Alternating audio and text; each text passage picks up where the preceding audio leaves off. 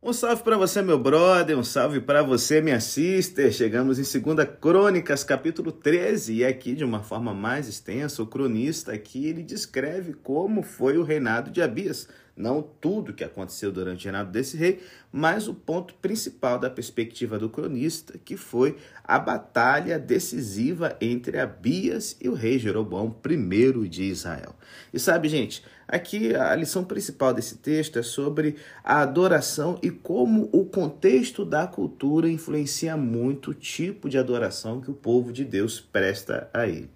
E enquanto estava lendo aqui o capítulo de 2 Crônicas 13, é, não tem como não pensar né, que nos últimos anos, servindo a Sociedade Bíblica do Brasil, eu já visitei inúmeras igrejas diferentes, sabe? É, Batista Lagoinha, Presbiteriana, Assembleia de Deus, é, é Batistas e tudo mais.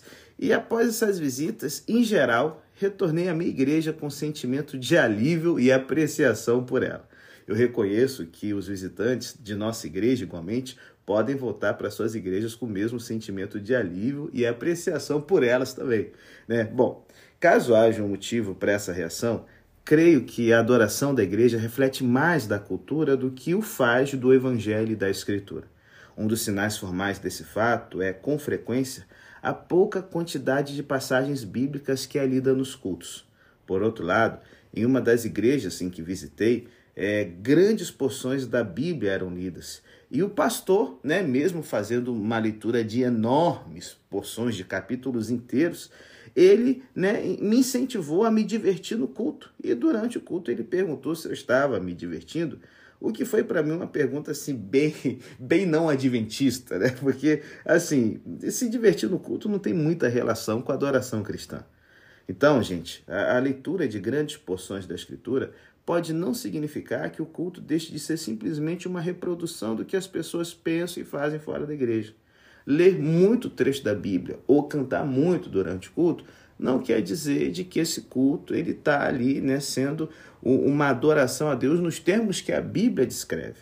O que as pessoas pensam e fazem não é transformado pelo Evangelho quando a gente vai com o único propósito de se divertir.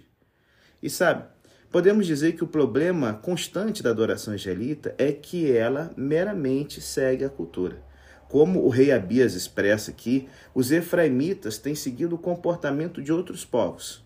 No reino do norte, Efraim, qualquer um pode ser levado a participar da liderança da adoração, voluntariar-se e se tornar um sacerdote. Jeroboão, como diz o texto, como o texto bíblico nos lembra, ele confeccionou bezerros de ouro para auxiliar a adoração das pessoas. Porém, isso ignora o fato de que Deus é aquele que decide o que conta como adoração apropriada. A atenção aqui reside na escolha de Deus pela linhagem de Arão. O ministério não é realizado com base em quem se sente vocacionado ou quem gostaria de trabalhar nesse ministério ou pensa que tem os dons necessários. Não. Ele é fundamentado nas iniciativas de Deus. E o ponto, ele é expresso em uma espécie de sermão pregado pelo rei Abias ao seu inimigo antes da batalha. Pode parecer um contexto implausível para um sermão. E, gente, é uma prática comum no registro histórico tradicional o autor ele colocar nos lábios da pessoa a lição que precisa ser extraída do evento retratado ou significado vinculado a ele. Portanto, o material que aparece na forma de um sermão está lá para auxiliar o ouvinte ou leitor da história a compreender as questões envolvidas. Quem já leu é, algum livro do historiador judeu Flávio Josefo vai perceber que isso é um recurso não somente dele, mas de muitos autores da antiguidade. Eles pegavam como que um esboço né, das palavras ou do sermão ou do discurso de alguém e construíam ali em cima do, do que, que aconteceu, dos fatos, do que seria o pensamento da pessoa da época e tal. E os leitores, né, barra ouvintes, são pessoas que vivem sob a contínua realidade é, de relações tensas entre Judá e Samaria, né? os equivalentes posteriores de Judá e Efraim antes do exílio da Babilônia. O sermão enfatiza quais são as questões em jogo.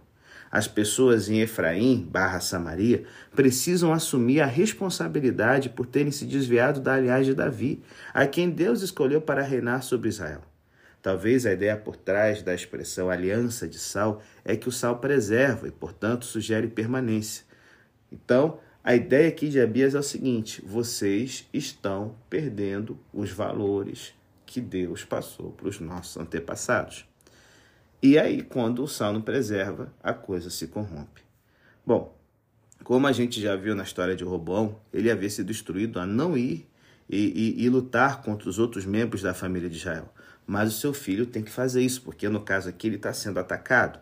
O local da batalha em Efraim, porém, sugere que foi Abias que tomou a iniciativa da batalha, pois ele levou o conflito ao território efraimita, que era do reino de Israel.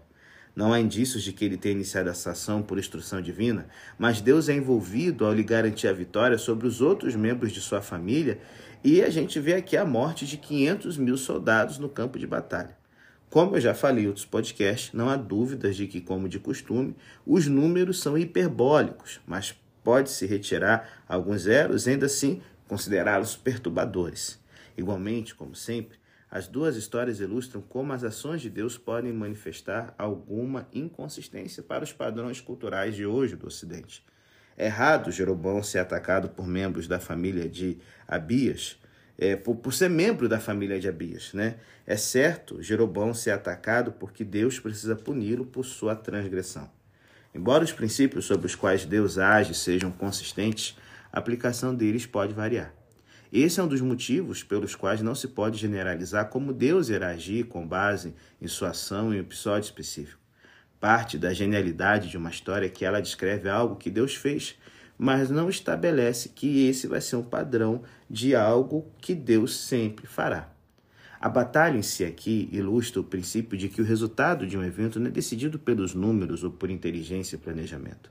O foco de Abias em proferir o seu sermão permite ao astuto Jeroboão tempo para implementar um estratagema que possibilitará atacar o exército de Abias eh, de, por trás, né, com um, um, uma emboscada, já que ele está em menor número, e logo em seguida atacar também pela frente, fazendo um movimento de pinça, de pinça que possa envolver todo o exército de Abias e destruí-lo.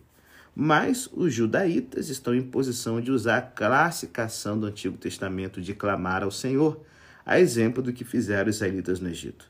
Os seus sacerdotes, prontos para soar suas trombetas, do mesmo modo que os sacerdotes em Jericó, enquanto o restante do exército pode gritar a plenos pulmões, nos lembra muito a história da conquista de Canaã. Sem dúvida, essas ações produzem um efeito psicológico, né? Como, por exemplo, quem gosta de ver rugby, né? É, é muito comum a, a, a, o grito de guerra da equipe de rugby da Nova Zelândia antes da partida, né? Funcionar como uma pressão psicológica e tal, mas funciona apenas porque proclamam a chegada e o envolvimento de outro rei, além de Jeroboão ou Abias. A ação desse rei guerreiro é que define que a batalha tem um resultado distinto daquele gerado por considerações lógicas. A diferença reside no fato de que Judá é, confia em Deus, o verdadeiro rei, o verdadeiro guerreiro. Mas essa confiança ou fé não é algo que faz a diferença, independentemente do fato de Deus ser confiável e, portanto, digno de fé. Deus é quem traz a vitória, a gente nunca se esqueça, não a fé. Crônicas possui uma forma organizada de manter juntas tanto suas histórias individuais quanto sua narrativa contínua, por sua maneira de usar palavras distintas. Novamente, a história fala sobre abandonar Deus e, portanto, de descobrir-se abandonado. Uma vez mais, a história discorre sobre curvar, os israelitas curvaram-se diante do Senhor com resultados positivos quando Sisaque os invadiu, e agora os efraimitas se curvam em derrota, sem nenhum resultado positivo. Outrora, Robô era muito jovem para mostrar sua força. Agora, Efraim mostra-se forte, mas é superado porque Judá em geral e Abias em particular mostram-se fortes, colocando sua confiança em Jeová.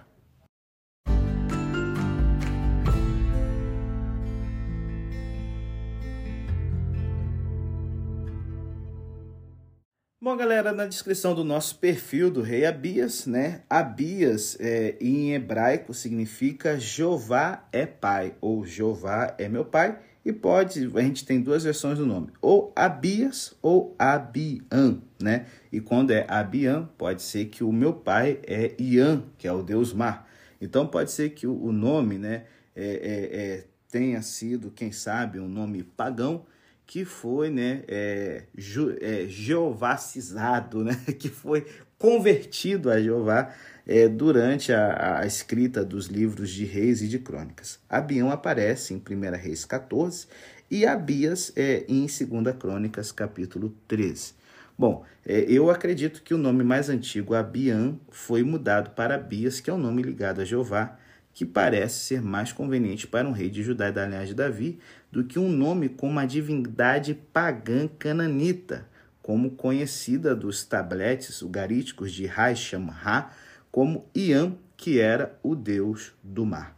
Então, assim, o nosso querido Abias, né, ou Abiam, ele governou por três anos em Jerusalém entre 913 e 911. Porém, a Septuaginta ela informa uma duração divergente, dizendo que o seu reinado durou por seis anos. Então, assim, é, mas isso não parece confiável.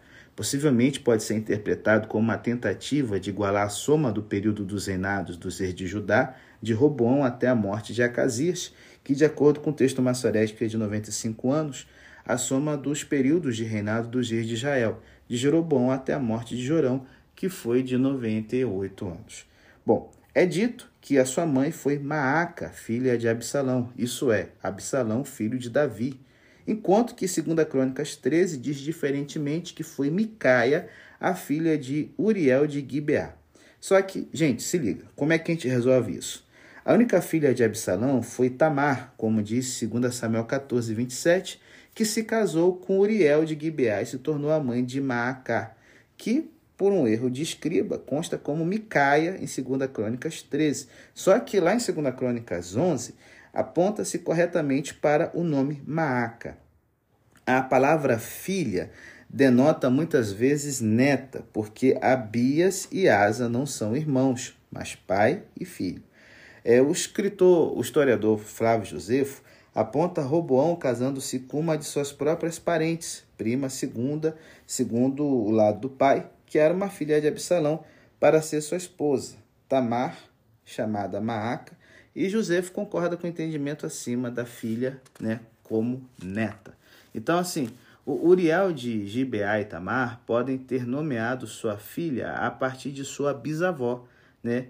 E, assim, sagazmente, nós temos aqui a ideia de que Salomão esperava casar seu filho Roboão com a sua prima Maaca, para conciliar o partido de Absalão e Israel, que ainda estava desapontado com a tentativa abortiva para subir à realeza. Observe, contudo, a introdução do paganismo do lado materno da família, porque Maaca vem da família meio pagã de Absalão, como a gente já falou lá na nossa temporada de Crown, que fala sobre o livro de 2 Samuel. Voltando aqui para Abias, o reino de Abias foi marcado por impiedade, como diz 1 Reis 15, e existe também momentos de piedade, como é ilustrado pelo escritor de Crônicas, quando de sua derrota diante de Jeroboão na fronteira com Efraim, ele faz uma oração antes da batalha começar, onde ele condena o norte por sua, por sua apostasia e declara que o próprio Deus está conosco como capitão. Lutando com uma desvantagem de dois contra um, ele foi, porém, vitorioso e capturou Betel, Gesana e Efron, como diz 2 Crônicas 13. Abias, né, era, gostava muito de casar. Ele teve 14 esposas que lhe geraram 22 filhos e 16 filhas.